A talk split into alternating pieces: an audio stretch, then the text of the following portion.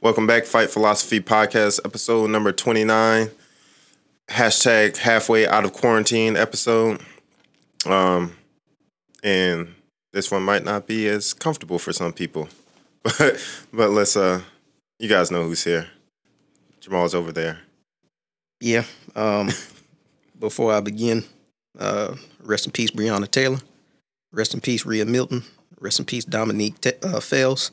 Uh, rest in peace, Trayvon Martin. Rest in peace, Ahmaud Arbery. Rest in peace, George Floyd. Rest in peace, all victims of state violence.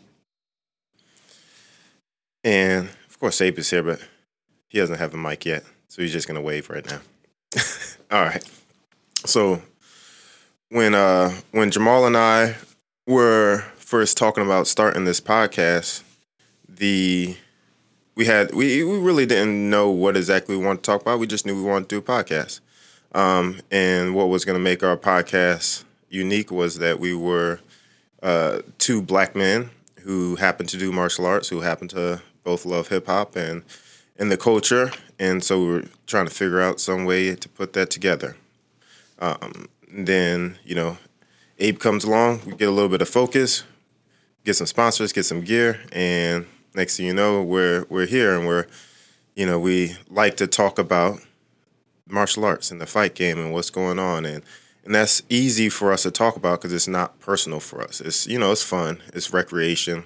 That's what we do. We have a take on it, and and we enjoy talking about that. It's easy, and then we've had one episode was slightly controversial. Um, we haven't done it since, and I, and then we're back here, and I wouldn't even say this one is not controversial.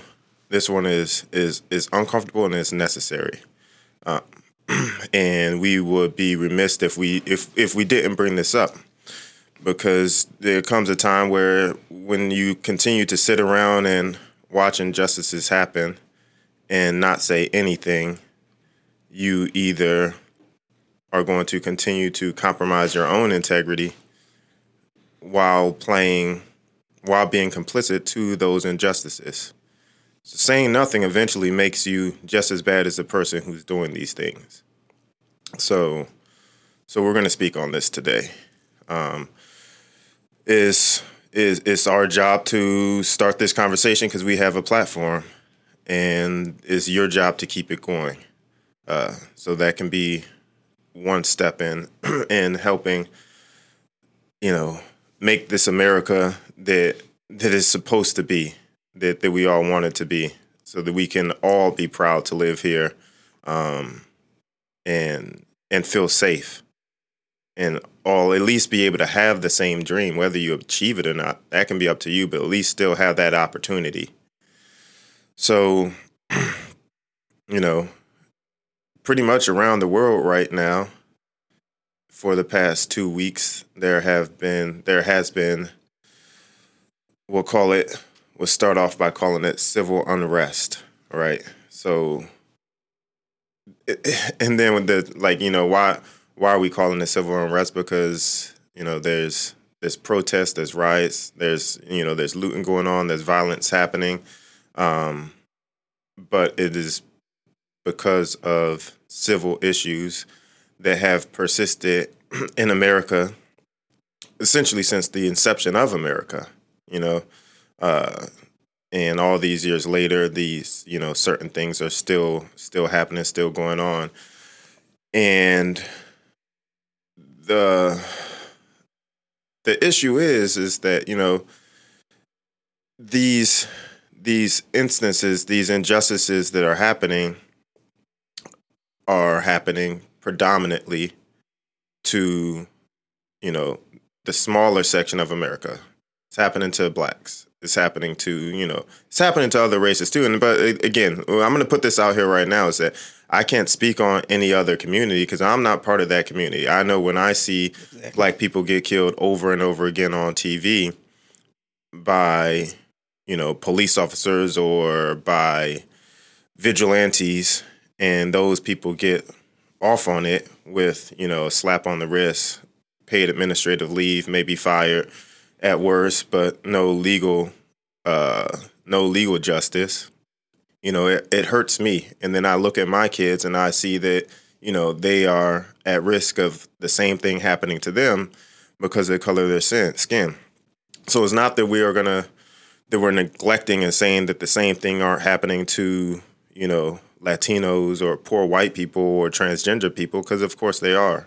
Um, but but when I see somebody and they, they look just like me and it's happening and it's been happening for hundreds of years, then then it's my job to speak out for for my community. And the thing is, is civil issues, they're not. It, it, it, even if it doesn't affect you, as a human being, as a person, you should you should feel it. You know, you should feel one way or another about it. And and we'll we'll make this analogy. If you see you you see a little old lady walking across the street, right? Regardless of what race she is, if you see a little old lady walking across the street carrying a bag, and she trips and falls, and is in the middle of that street, and that light is about to change colors, and she needs to get out the street, you know, are you gonna think twice about you know what color she is, you know what race she is before you go and help her get out the street? if you're a decent human being, a halfway decent human being, you would go and help that person get out the street and get across and be safe and check on her before you go about your day. All right, civil, civil injustices are the same way. If you just sit by and you you let these things happen to other people just because it doesn't affect you, you're a pretty fucked up individual, right? So, you know, you, maybe you don't know what to say, maybe you don't know what to do, but you should feel some way about it um, like I say, maybe you don't know what to do, but we're we're gonna help you out today. because the first thing that you can do is to talk to somebody about it.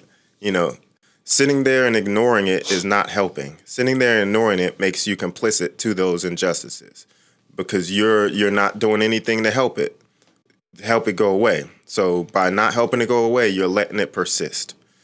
So we're going to talk about it today. And see Jamal over there sipping his coffee, pondering, pondering what he wants to say. Go ahead and hop in there. Yeah, I I don't know, man. It's gonna be a. I mean, shit. So it's a heavy topic. It's a heavy subject. It's it's gonna be a super emotional episode for me. I might cry on this motherfucker today. Maybe we'll see. Um,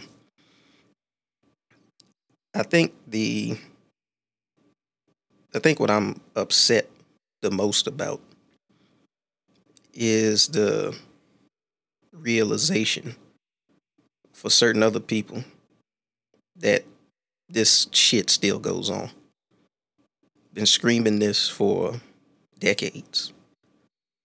You know, only a select. You know, I posted a story on Facebook last week, a couple weeks ago, about the first time I had a gun drawn on me. I was nine years old. It was by a police officer. Only a handful of people knew that story. Um, but I felt like it was time to share it because, uh, you know, a lot of times shit doesn't hit home for other people until it's somebody that they actually know. But then again, that's still upsetting because I feel like if you say you know me and you know the work that I've been doing in this fight for equality for damn near over 20 years. You know, I first started volunteering with young people when I was a young person. Started volunteering at the Boys and Girls Club when I was 14. Um, all the younger kids who were under me ended up going to some form of college, whether it's community college or leaving um, and going to a, a four year state institution, um, because I wanted to show them that they didn't have to be products of their environment because I wasn't. Um, got to college, and you know I helped found a grassroots organization called Ignite Greensboro. We helped turn uh, North Carolina blue for like the first time in like 52 years um, during around that time um, because of the work we were doing and getting all the colleges in Greensboro involved with not just you know not shit just like voter registration and shit like that but then we started to branch off into other things we started going we went to the warnersville community warnersville was uh the first uh it was a section of greensboro that they had given to black people after the Civil War, um, as as recompense, I guess. Um, so it was just like here, you take this particular part of this neighborhood, but it's it's damn near a forgotten part of Greensboro too because it was next to a landfill at the time. People over there getting sick. Um, we went over there and retrofitted their everybody's homes in that community with uh, with CFL light bulbs so that we could uh, help them save on their energy bills. You know, over the life or however long that those bulbs last at the time. Uh, like during that first batch, you know, them shits was supposed to last like 50, 60 years. Um, so we helped them with that. Um, in my early 20s, I started writing for pushback.org, which was a entity of the Center for American Progress.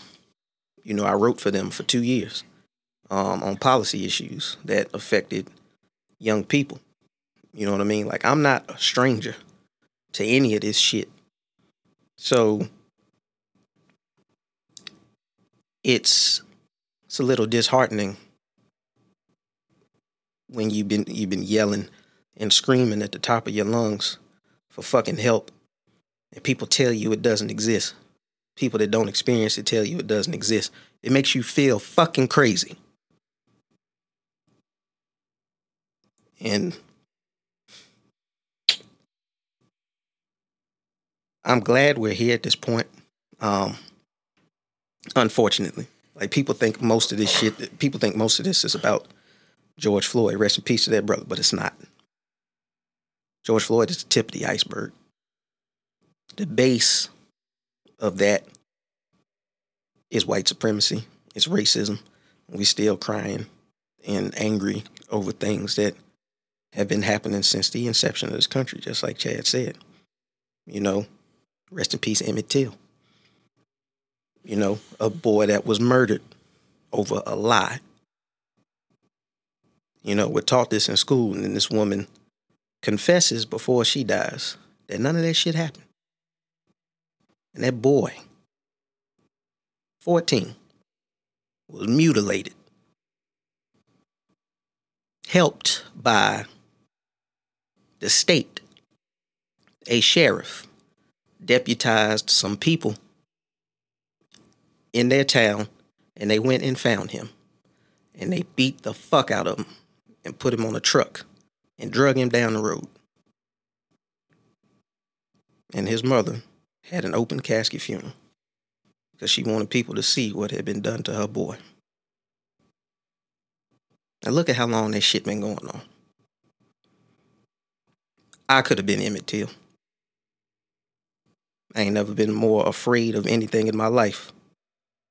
The day that officer pulled that gun on me. Like, you know, we joke about, you know, my fear of clowns and spiders and shit like that. But in all honesty, I became numb that day because I lost my innocence as a child. The world changed for me that day. My mother had to have the talk with me when I came back from visiting in Springfield. When I got back home, we had to have that talk about how to stay alive.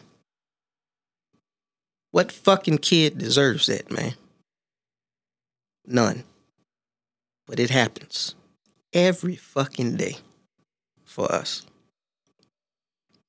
And if you're just realizing that this type of shit still goes on, then, you know, God bless you in your naivety.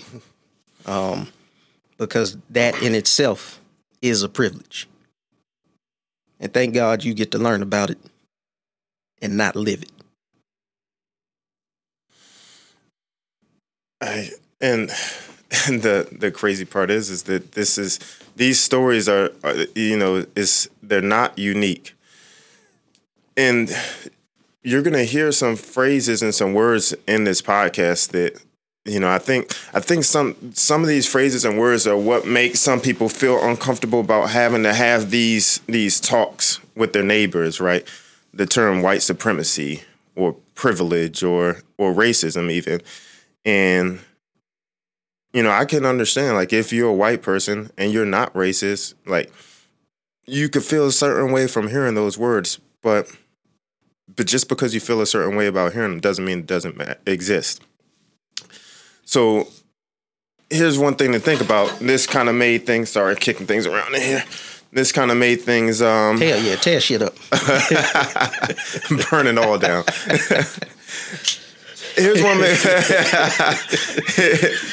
here's one way I can try to make it, you know, digestible for you, so that you can at least start to, you know, think about it. Maybe have a conversation with somebody.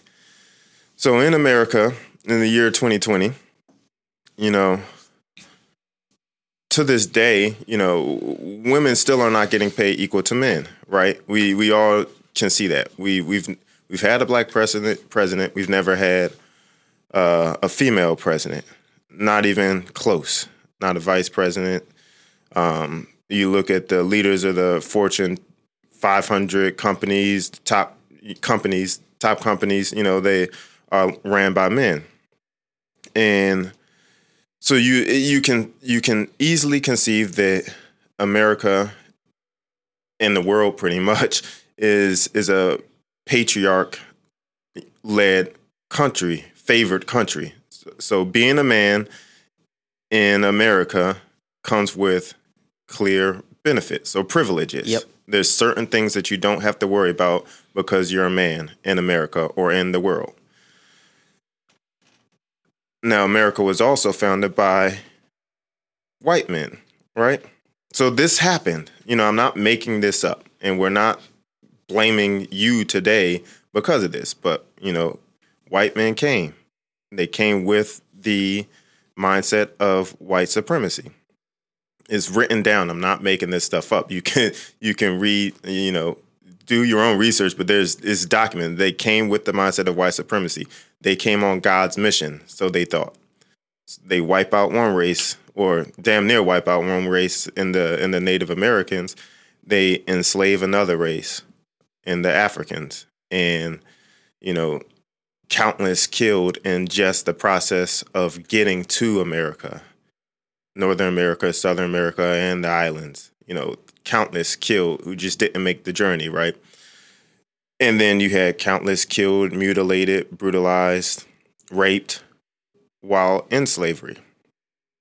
Civil War happens, you know, and why did the Civil War happen? The Civil War did not happen to free the slaves. The North the North made just as much money off of slavery as the South did. Yep. The North made money by supporting the products and moving the products that came out of the South. They made money out of in, uh, insuring slaves. So if they thought it was such a moral dilemma of having slavery, then they would not have supported the industry of slavery. So freeing the slaves was a was a financial tactical move to pretty much put the South out of business. Had nothing to do with the slaves. You literally only had a handful of actual abolitionists Right. at the time.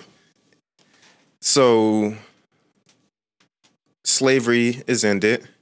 It takes, you know, takes up years. I don't know exactly how long, but after the Emancipation Proclamation, you know, it took years for the last states to actually, you know, get word that hey guys, we're free.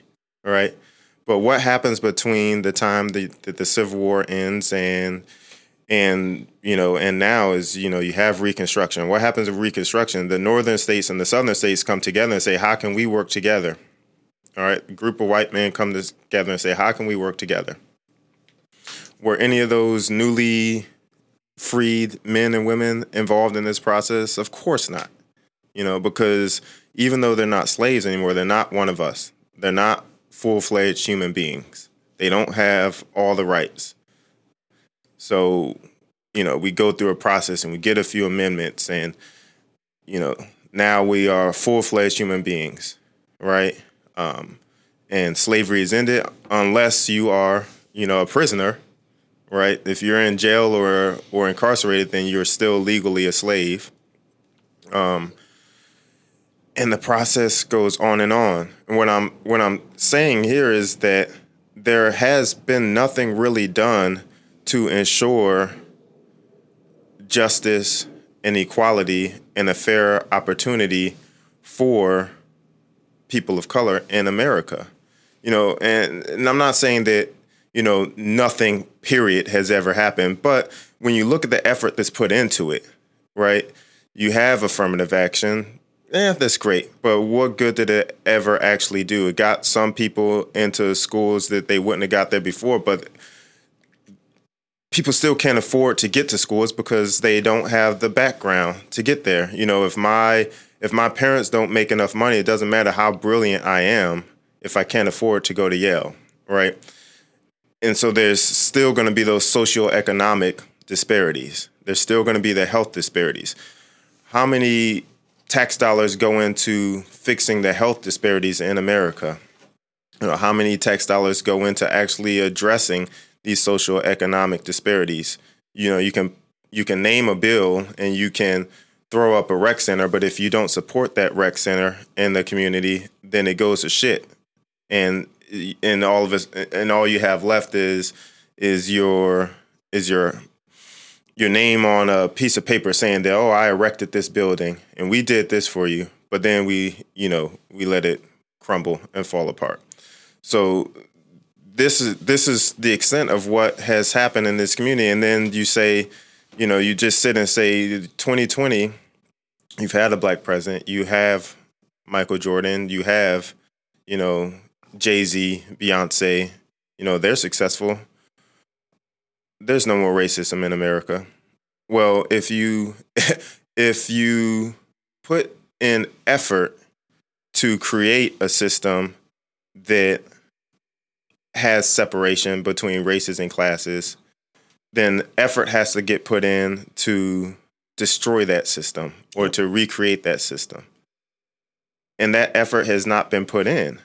It hasn't been followed through with because too many people want to ignore it and not talk about it and and you know point fingers and blame for bringing this stuff up you know because because black people talk about slavery and Jim Crow laws and things that have happened about people in the past, that's not that's not crying and complaining. Number one, it's called trauma. Like when Most you definitely. grow up, when you grow up with the picture of Emmett Till in your head as a little kid, and you're told why that happened, and realize that that could equally easily happen to you, that's trauma.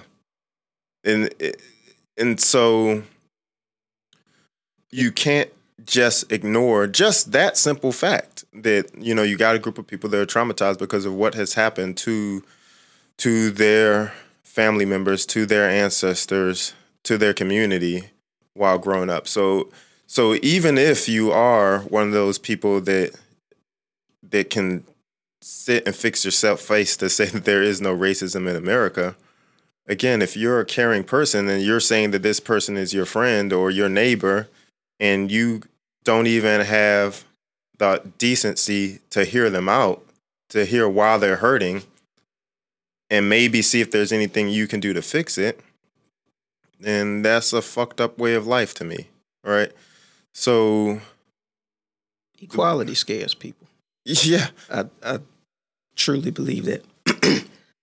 the reason I say that is because, you know, let's go back to let's go back to Reconstruction real quick um, as a person that likes history, like Reconstruction lasted 12 years.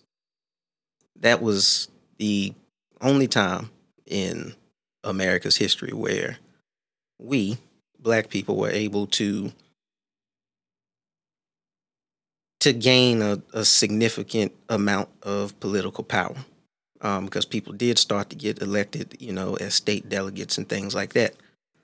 Once we started to really make some headway and make some change. People beforehand, you know, former slave masters and things like they didn't like that shit. Reconstruction lasted 12 years before Jim Crow was instituted. So anytime we start to make progress, that shit gets snatched and destroyed. Equality scares people.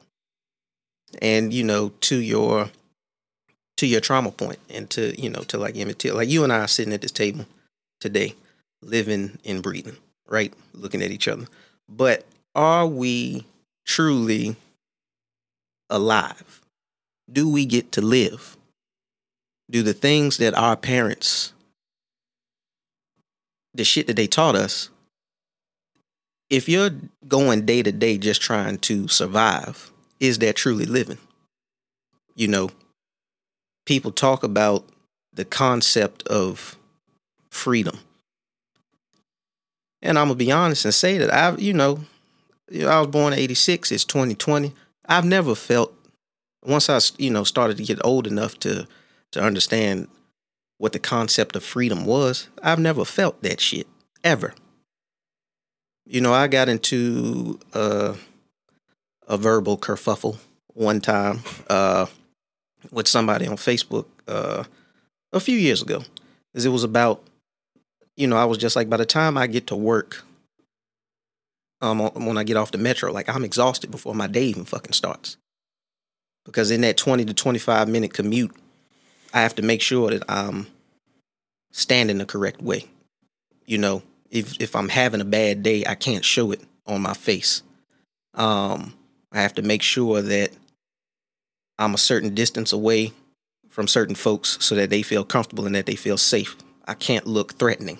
I have to damn near have on a three piece suit just to be looked at as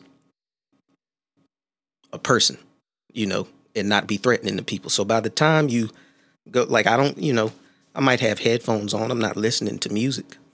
That's so people can kind of leave me alone a little bit, but I'm not, the music's not on. I don't get, I don't have the luxury of reading before work.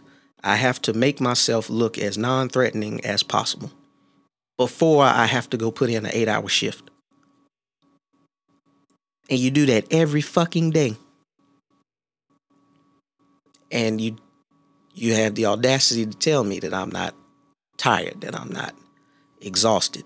That's it. You spend every day just trying to survive. Like that shit, that's that's not living, yo, like at all. Um that in itself is a you know, that's a survival technique.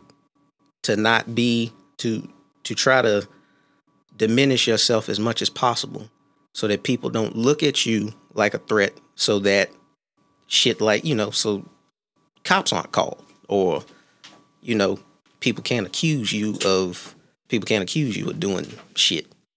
You know, people clutch, you know, even with you know, even with a suit on or whatever. Motherfuckers still clutch their purses when I, you know, when I come by. Shit like that. So that's not living, man. so so what is the point what is the what is the point of these stories in in this perspective and you can sit back and you say oh man this is it could be your you know it's your your choice to say that this is just a pity party and you have a group of people who are just dwelling in the past and if they just suck it up then they can you know live their life because there's there's no more racism in america. And if and you think that i tell you what the fuck you can suck. Like I've I, have i have been you know I have been encouraged because almost anybody in my immediate circle that I've spoken to this about and have had these conversations too is accepting and everybody that I've spoken to in my circle wants to help. They want to do something. But then I, I, I go down some of these threads on Facebook and I just stop doing that. And I this this is the stuff I see, you know, you know, uh, the Confederate flag is just a flag. And what does taking down statues of slaveholders have to do with anything? And and you know, white people are killed by police every day, and this and that, and this and that, and these are all just excuses, right? Um, and and I want to get to this point also is that because we say that because because we say that Black Lives Matter does not mean we're not even going to talk about we're not going to go down the fucking All Lives Matter uh, rabbit hole because fuck that. But I, I do want to get to this point because you say that Black Lives Matter does not mean that we are against the police officers. This does not mean that we are anti-government. You know, what we're saying is is that we want equal protection under the law and justice that that any white man would get in America. You know, there's is we are, and you can run these numbers. And I'm no mathematician. As a matter of fact, I suck with numbers, right? But African Americans are a minority, meaning there's fewer of us in America than there are whites, and you know whatever other races it might be ahead of us. I don't I don't know what it is.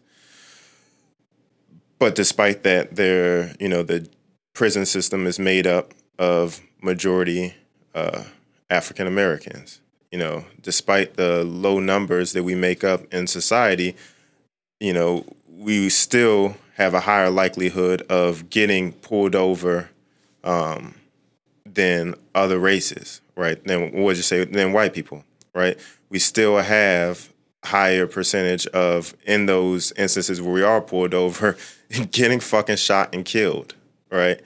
Uh, getting getting detained for trying to get into your own house, getting shot while running away. Um, and then and it, and it goes both ways also. You know, if you have a, a black officer who because they're still a black person and they see these things happen and they go to report it, what happens to them? You know, oftentimes that black officer gets fired or they get reprimanded. Yep. Um, other than rather than fixing fixing the problem, right? You have, and it's not even we want not even just with the killings and stuff. You have black mothers who you know may be homeless, may live in a in a bad neighborhood, right? So they want their kids to go to a better school. So what do they do? Maybe they, you know, fix some documentation so they get their kid to go into school outside their district. This has happened. You know, mothers get years in prison, you know, for sending their kids to another district to school. What happens to the the rich white actresses that that falsify SAT scores and and have people like 100% make false documentation and and to get their kids into expensive schools a slap on the wrist and community service. Right. So so to say that there's nothing wrong with this system like you're either blind or dumb. Or both, or both right? And so for for us to say you know this system leans heavily on us. And and our lives matter does not mean that we're against the cops because look, like there's still going to be bad guys out there of all races. There there're going to be murderers, there're going to be people who want to do bad things just because they're bad people. So yeah, you you do need police officers but you also need a system in place that polices those police officers. Because when you have a Breonna Taylor out there who gets murdered in her own home and the police report gets filed three months later after they have been pestered by um, by foundations and pestered by the public to actually put in a police report so they can move forward with a criminal investigation and that police report is completely empty. Yep. And they're allowed to get away with that then then there has to be something wrong with the system. And and this is not the first time. When you have Ahmaud Arbery who gets killed on the side of the street and by by vigilantes and there's a recording of it floating around and these people are not even investigated. Not even investigated. They go home the same day. They killed a man on the street in broad daylight, and there's record of it. They go home the same day. They weren't protecting their property. They weren't protecting their lives. They go home the same day. But see, that's so. But that, but that's the shit right there, Chad. Like let's let's pause right there and talk about that shit because it's people think that this is something like that. This is a new phenomenon. It's not news. It's, it's not. not it's, shit, and that's what the fuck is so infuriating, right? Like, let's take a shit. I don't know. Let's let's take 1968 for example, right? Tumultuous fucking year, um, just for America. Period. Right? JFK got shot. Um, whole lot of civil rights leaders got killed. Um, for not doing shit wrong. So Um, let's take Medgar Evers, for example. Assassinated and murdered in 1968. Didn't get a fucking conviction or no charges were brought until 1994.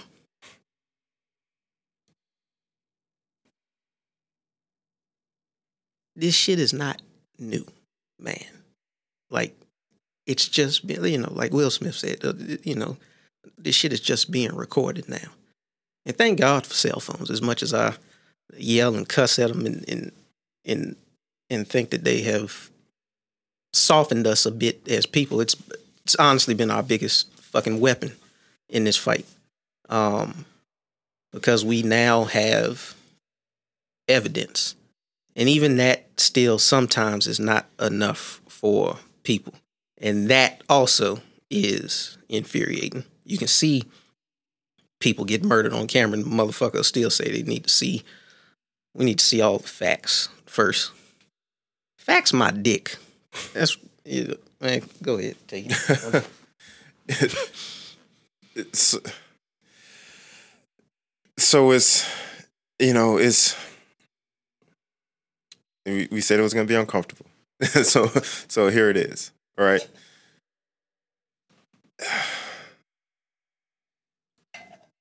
you can you can hear this and you can you can get angry and you can disagree. And that's fine. Um like I said facts is facts right?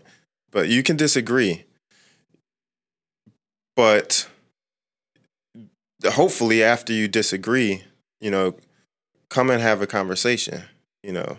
You could hear this and you could you know tear up or you can you know feel a certain way about it don't do that and just sit there. Because honestly you know i've done that long enough. Like this like just like we said this stuff is not new. We grew up with this. We grew up with the history of it. We grew up watching it. You know we grew up hearing about it. Before there were cell phones i was having friends getting getting their asses whooped by the cops. You know before there were cell phones i was having a gun pulled out on me by a cop. Before there were cell phones i was having my house raided um, for no reason and and here's the thing, you know, I'll say again, I'm not anti-police. You know, I have plenty of friends that are police officers. My brother is a police officer. But here's here's one simple thing, you know, when I had my house raided, it was it was uh early morning. I was getting ready for work. Um and my neighbor he would he would often you know come over and knock on the door and just shoot the shit. But he never did it in the morning because he's an older guy he's retired. He would always do it in the, in the in the evening after after he saw me get home from work.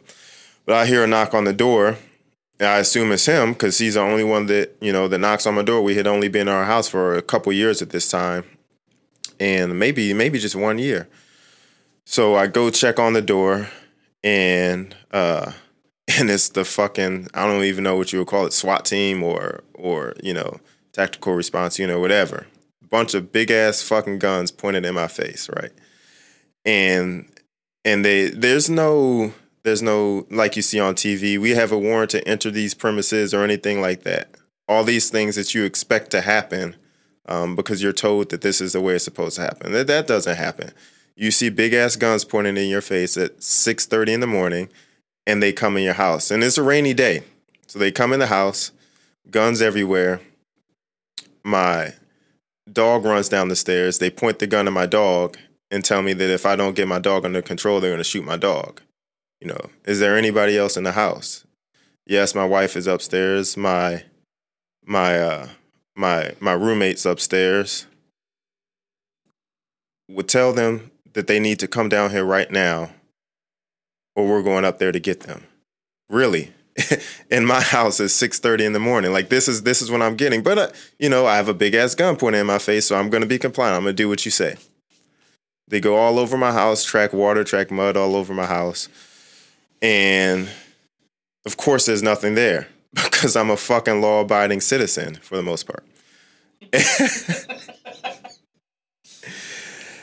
and at the end, they say, "Oh, well, we were looking for a guy who matches your description, aka a black guy, who drives a Mercedes." And at the time, I drove a Mercedes. So any fucking black guy who drives a Mercedes, you can bust in their house and point a gun at at this time. And they say so they actually they show me a picture of the guy. Doesn't live here, never seen him in my life. And then they turn around and leave. So what's wrong with this picture, right? I'm a law-abiding citizen. I agree that there is a need for a police force in this country. I would have liked a sorry for ruining your morning, you know, we were we were looking for this guy, my bad, you know, have a good day, something. But you don't even get that. Like it's it's as if you can expect for this to happen. As if, you know, it was partially my fault for driving a Mercedes and being black. Yep. Right? And so, and, and, I question whether they would have had that same approach if it was a white person. You know, I highly doubt it. You know, so so so this is the shit, right? This is this is this is the shit that we're talking about. You know, luckily, you know, I didn't get shot that day. You know, my dog didn't get shot. I had some mud tracked in my house. I was able to clean it up and left with a bad taste in my mouth and a bad, you know, and a bad day. Um, but other people are not so lucky. Um, so so where do we go from here, right? Because because you whether you deny that these things happen or not, and whether you deny or or, or against the the proposed uh, solutions, or you're against the methods of the protests and riots, you have a group of people who are being treated a certain way, you know, by our by our own country. You know, because of the color of our skin. Because of the color of our skin, we're allowed to be looked at a certain way. You know, I'm a I'm a greater threat walking down the street with a hoodie on at night than than a white man is wearing the same damn hoodie walking down the same damn street at night. You know, when when the officer looks at me, they're going to more than likely see me as a bigger threat than a white man. All right? So whether you agree with this or not, this is how a whole community of your neighbors, your fellow Americans feel and can tell you stories of experiencing. So, what can we do? You know, are we just going to continue to ignore it and live our own lives because it doesn't affect us? Um, or are we going to debate the the presence of racism in America. You know, all that does is make you look like a douchebag, right? To sit here and debate the the the presence of of of racism in America and and, and sit on your soapbox of that happened years ago. You need to get over it. All right. what needs to happen is this needs to start with with the discussion, right? And that's what we're hoping to do and we understand that the the discussion is is going to be uncomfortable. And uh, you know, I've spoken to a few of my white friends about this, and they, you know, they talk to their white friends about, you know, what's going on because it's on our TV. You know, every day now you see the cars burning, and you hear these stories about the riots. So, so they have no no uh, excuse not to talk about it now. But but they're uncomfortable to talk to you know a black person about it to see what their perspective is or maybe they don't know a black person to see what their perspective is. Um, and maybe the reason why you feel the way apathetic the way you do is because you don't know a black person. So exactly. so so number one the easiest thing to do is make friends that don't look like you. You know it's so easy for us to sit in our own bubble and you know go to our job. You know, if we have a hobby, you do that hobby, you go home, you rinse and repeat. Um, and that's day in and day out. And you curate your social media so that everybody on your page looks and thinks just like you. All your friends look and think just like you. And therefore, your opinions, your thought process, your perspectives never change. It stays the same. All right, but that's that's not what makes America beautiful. That's not it's not what makes food look taste good, right? you go home and and take some water, boil that water, and drop a chicken breast in it. Now you got chicken soup, right? But but you you mix in some spices, some some vegetables, you know, marinate that chicken a little bit. Ask a black person how to cook that chicken so it tastes real good. then put that in the soup, that's how you get some some good chicken noodle soup, right? So the diversity is what makes it beautiful.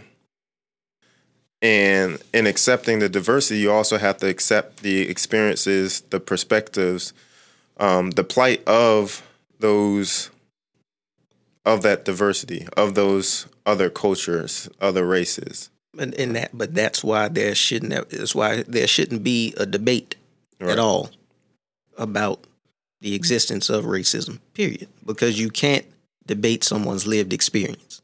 If I tell you that something you do or say is racist, that should be the end of it. You deba- you debating that point as to whether that exists or not, or whether it actually is racist, is bullshit. Because you would you would you do that with would you do that with a woman? exactly you know what I'm saying? Like, say. would would you tell her that if if a woman tells you the things that you're doing or saying um, come off as either sexist or you know, uh, bordering on, you know, bordering on on some form of control that could be taken as, you know, as as a rape threat or whatever, something like that. If a woman tells you that, you should believe her. Like, what right do you, and, and what audacity do you have to debate her and tell her that that did that that shit didn't happen or that that's not some or some or that's not sexist. Same way if somebody is it's is, is Muslim. You, you don't even have to take it that far, man. Like you you can put it you can put it simply in that you know, if I'm not very you know, I'm I'm talkative here on this podcast and at times, but at times, you know, I'm quiet and in my own little world. And that usually happens at home or if I'm busy. So if my wife were to tell me one day, you've upset me because I was trying to talk to you the other day. I had something important to share with you and you ignored me and you didn't consider how I felt. What good does it do for me or for her, for our relationship, to say that didn't happen? I don't know what you're talking about. I was sitting right there. You know, you're just upset because you want to be upset because you're focused on something that you think happened to you and that's not what really happened to you. Yeah. What good does that do?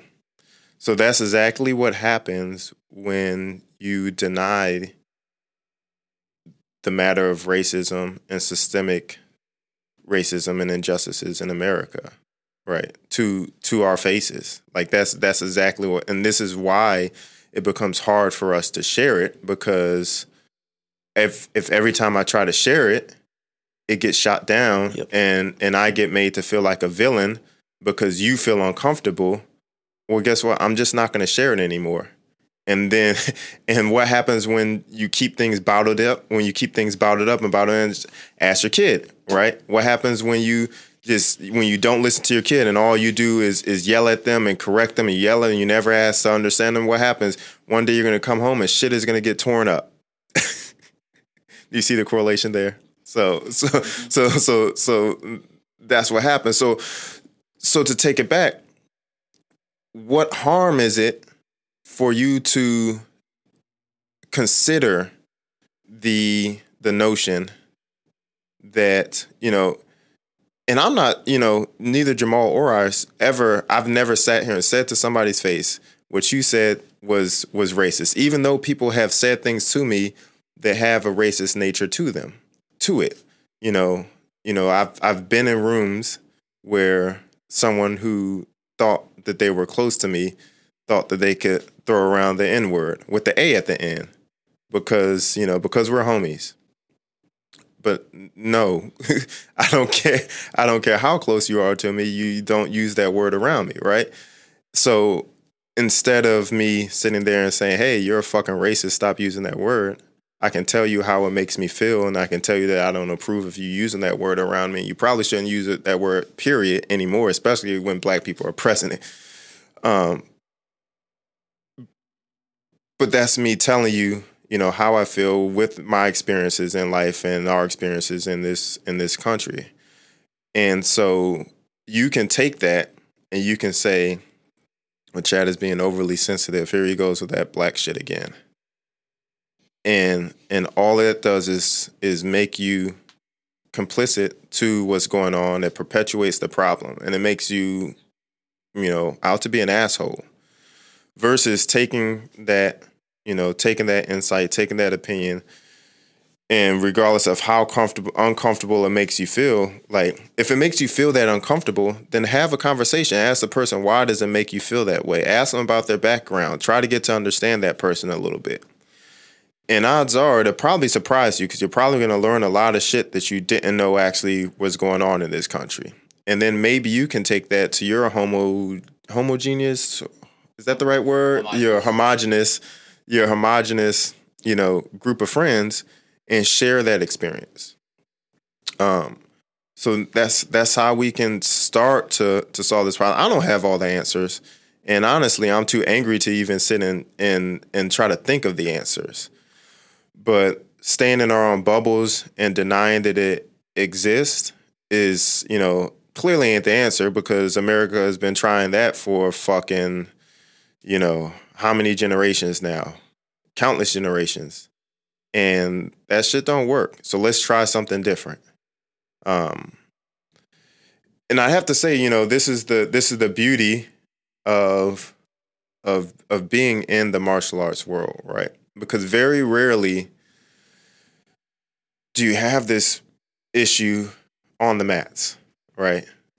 Because you know, once you're on the mats, everybody's pretty much equal, right? Regardless of what race you are, you know, you, you can get your ass kicked just as easily as you can kick someone else's ass. And you can be mad at me for kicking your ass because I'm a black guy, but guess what? That ain't gonna change shit because I'm still gonna be able to kick your ass. Oh, so, so this is so, and that's that's the awesome part. And and to tell you the truth, I I have been just as guilty of of having that homogenous group of friends until you know really diving in headfirst and being you know, a part of this um, this martial arts, this jujitsu, this MMA community, in which you know I've met people who, you know, white conservative Republican car carrying Republican men, who you know I would trust them with my life. You know, I don't want them to vote for me, but I would trust them with my life, and I know that that despite our political differences and despite our you know our racial differences, the difference of, of, of our skin color and background, that this person really really wants me to succeed in life. Like you know, this person you know over quarantine when we were you know at the brink you know we could have shut down because we couldn't operate our gym said that you know let me know if there's anything you need to do if i need to pay extra i'll pay extra so that we can keep our doors open right? So these these differences the the differences don't make so much of a difference anymore when you dive headfirst and and make friendships with people who are not like you. And this this martial arts community is is is great at doing that because you get to see through all the bullshit, and all you see is the person for you know for who they are the effort that they put in their life, right? And the value of them as a person. You know, it doesn't matter what color you are, or you know, we might disagree on a lot of things, but but I value you as a person regardless. So that's one way that we can start is just it's just fucking be good people and care about other people's experiences care about how they feel about things and and let's not get lost on trying to prove people wrong by throwing up statistics and say oh well more black people die from killing themselves and aborting babies than anything else. Like we can go down like if we get on that tip we're gonna have a no, whole nother hour on this podcast but we're not gonna do that to you.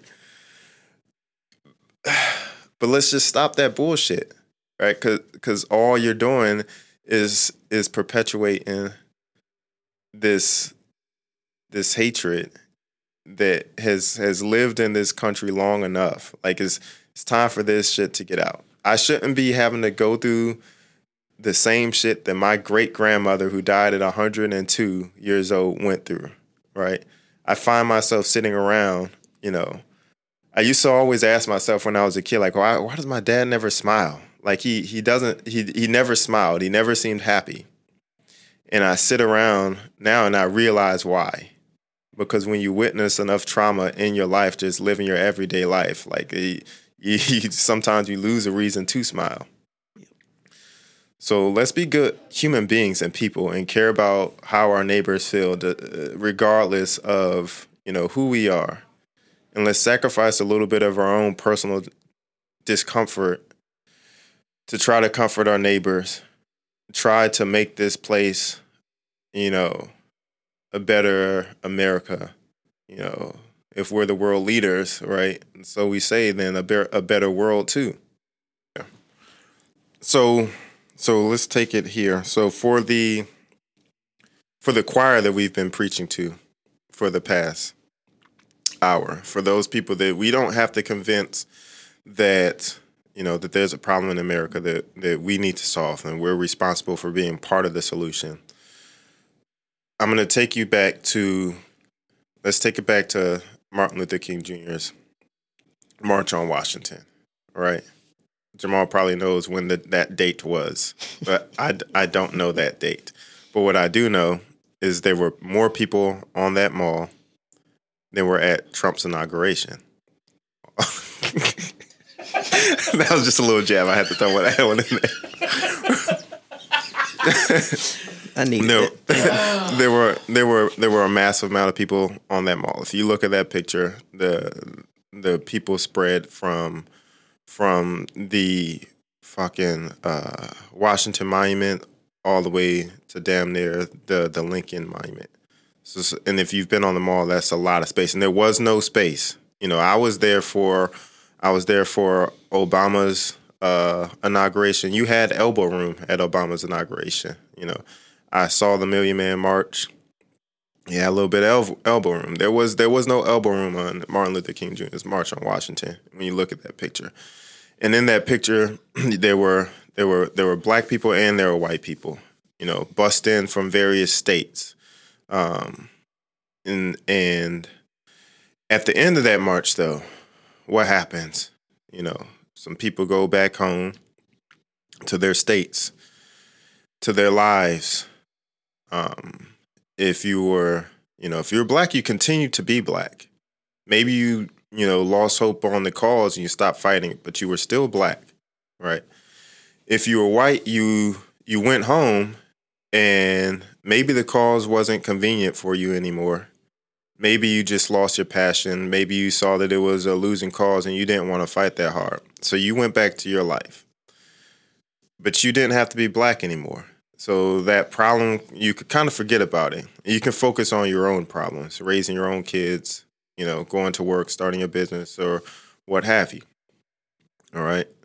So now, all these years later, there's another protest worldwide, right? People came out in these streets and they said that we've had enough of the bullshit. You know, we've we've had enough of these games. Some people say we've had enough talking, you know. But the the streets have spoken. And and if you look at the video, in some of these, there are more white people than there are black people in these protests, right? And that's what we need because you know we we've seen that for generations, the ones that could sit down with the stroke of a pen to make a change don't care about us enough to do that. So how can we cause a change beyond just talking? Um, it has to be done. Like we're we're gonna need the help of of our white friends, our white brothers and sisters, who are also tired of seeing their friends and their neighbors get killed and live in fear and and have this, you know, have this pain. You know, so so yes, we we need you. And we need you beyond just this week. We need you beyond, you know, 2 weeks or a month and we need you more than just just posting and holding up signs like we need this to continue for as long as it takes. Hopefully, it doesn't take that fucking long because I really, really, really do hope that my kids don't have to say, grow up in the same world. But we need you to continue the momentum. And there's going to be times where it feels like the momentum is dying because there are people who, you know, they can control the media and they can control what we see and what we get behind and what we're passionate about, um, who want us to worry about those things rather than what the real issue is here. So we need to let that noise be that just that noise. And we need to focus on on what we came out in these streets to do and we need to to keep these names in our mind these george floyds these ahmaud arbery's these emmett tills these breonna taylors. You know we need and and and again these are just the names a few of the names that we know. These aren't the names of the people who you know were murdered or detained and kept in jail and you know and we don't know their names right? It's a very long list. but you know and it and it grows. It grows every day so we need you to continue this momentum. We need you to you know support support these community um these these these community centers these community groups these you know voting initiatives these you know these programs that that are already there. Like we don't you don't need to reinvent the wheel. A lot of this stuff is already there. And if you don't you know if you don't have the time for that then just make sure that you go out and vote and let's put people in office who you know feel the same way that we do that have our same uh morals that have and, and I would say morals because you have racist you have bad morals. You're a fucked up person if you're a racist. So so let's put people who have our our same, you know, interests and thoughts in office and hold those people accountable. Because too often we put people in office who we think are gonna have our back and after we vote then we don't do anything else. And So then we put sit some money behind these vehicles. Right. Because we, we, we then we sit there and we watch them, you know, flip the script and do what they want to do once they're in office. But, you know, there's there's there's initiatives out there already that, you know, if you missed your opportunity to vote, you can donate to initiatives. Right. You can you can there's there's a million of them. I'm not even gonna sit here and list them because then I don't know how fucked up that would be or whatever. But you know, I could start something small. If you, if you cross a, a, a black man or a black family going the other way on the sidewalk, look them in the fucking eye and say, "Hey, good morning. How the hell?" are you?" yes, yes, that You know what I mean? Let me tell you, this will be this, again. This could be a whole nother. That's real, like, because it's bad enough. So here's one thing. I, I mentioned this last night when I was talking to somebody um, on another podcast, a friend of mine. So oftentimes, you know, we'll we'll tell these stories, and and people who don't want to believe it will say, "Well, that's just you pulling the race card." But guess what? No, no, I'm not even going to deny that because sometimes we sometimes we do feel that way, right? Sometimes there is nothing going on and it is our race and it is our trauma that makes us feel a certain way. I'm going to tell a quick story before we wrap this up, right? So one time my my wife and I for one of our anniversaries, I had a little bit of money in my pocket, so we went to a really nice restaurant in DC, a place that, you know, you know, we're Olive Garden people. So so so we went to a really nice restaurant um, had a limited menu. You had to wear a little suit jacket and shit to get in there. And but but we're excited, right? Because we don't do this often. So we go in the restaurant, and you know it's a bunch of rich white people in there because this is a high class restaurant, and it's in a certain part of town. Um, so that's who's in there. And we walk in there, and we're looking around, and we're like, "Oh fuck, everybody's looking at us. We're the only black people in the room," and we feel a certain way. And then we sit down, and we had the most amazing dinner and the best service, and everybody was so freaking kind the whole time. So we pulled the race car on ourselves. But why did that happen? That happened because we have been places where when you walk in, you do get bad looks and you do get bad service, and you walk down the street and people will rather, you know, look at the ground while they clutch their purse or you know go on the other side of the street when you when you walk around the street or or give you funny looks for for jogging you know so this this race card that you speak of is is not something that's made up. This race card that you speak of is is repeated trauma. You know, is their scars. That's what it represents. And you can help somebody out by not giving them a reason to feel that way. Give them give them an overt reason to feel the opposite way. Give them an overt reason to say, "Hey, you know, I I see you in a good way." That doesn't happen to us too often. You know, I'll tell you as a black man, it's very rare that that that I get the same smile and greeting service walking through a place where where you know where white people are serving us. That we I you just don't get that welcome very often. You don't and just in general, just as a black man walking down the street, like it's very rare that you get a hey, hey, how are you doing? It's so rare that when I get it, it's weird. Yep. weird as a motherfucker. I don't mean to laugh. Yeah. because I know, like you know, like hug, hugs and stuff, like you know what I mean. Yeah. Affection's a thing. You know? It, it's very weird. So, you know, this is you know just putting out this is just another way that we can help change things. You know, speak out, speak to your people, have conversations. You know, listen listen to listen to your black friends to your minority friends listen to their experiences and find ways to help them. Ask them how you can help. And when you when when you do that be genuine about it and actually do something. And let's not let this momentum die you know in in 2 weeks when when another you know black person gets murdered. Let's not just be outraged. Um let's do something and and make something happen and keep it going and hold the system accountable for the the promise that it you know made to all of its citizens not just you know the ones with white skin um, all of its citizens that we all have the same inalienable rights right? Life liberty and the pursuit of happiness. Those two but we don't all feel that way so, you know, let's love each other. Let's uh, put some effort into it and let's keep it going. Let's keep building. Get some friends that don't look like you, that don't believe the same things that you do. Try to understand them. And let's kumbaya this shit.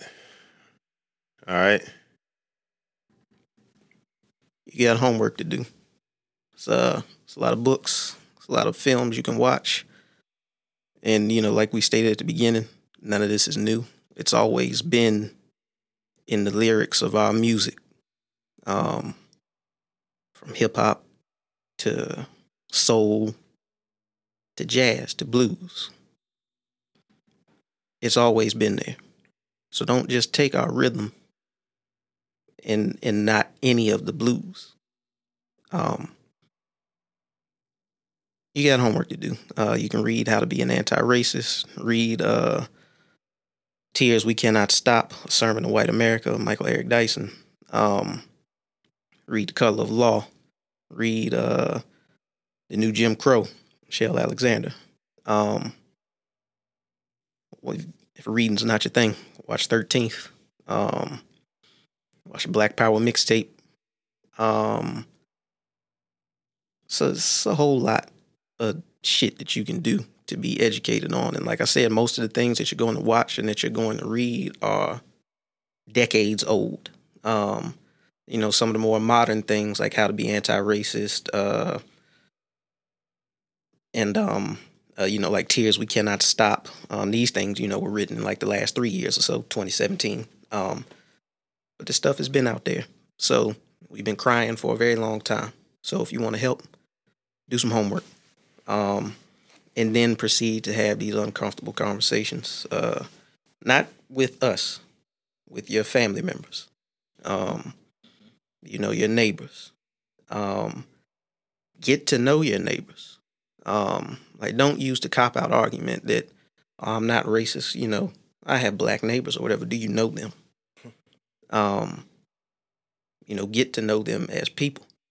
Um, you, you, you get you got homework to do, man. Um, do that, and then we got to we keep this shit moving forward. Put money behind these organizations. Put money behind these vehicles. Um, and let's and let's keep this shit going, man. Because I, you know, honestly, I didn't I didn't want to be here today. This is a very hard episode for me to do. Um, Abe gives us focus. You know what I'm saying? Um, thankful for him to be a part of this thing. Uh, I didn't want to be here today because I honestly just feel like I don't. Oh, and I'm speaking for me. I'm not speaking for Chad. I'm not speaking for Abe. I'm not speaking for the podcast. I'm not speaking for the gym. This is me. I didn't want to be here today because I feel like I don't owe anybody shit. This shit hurts. I'm mad as a motherfucker. Have been for a long time. But I think the reason that this shit is bubbling and bursting through now is because, like I said, it's we've been screaming this for decades. And people tell you it doesn't exist. And you yell and yell and yell and you show motherfuckers evidence. Look. And people still tell you the shit don't exist. So if you want to help, do the homework. Keep these people's names in your mouths. Put it out there. And just help us, man. And if you're not gonna help us, go the fuck on, yo. For real. That's um rest in peace, all victims of state violence. That's all I got.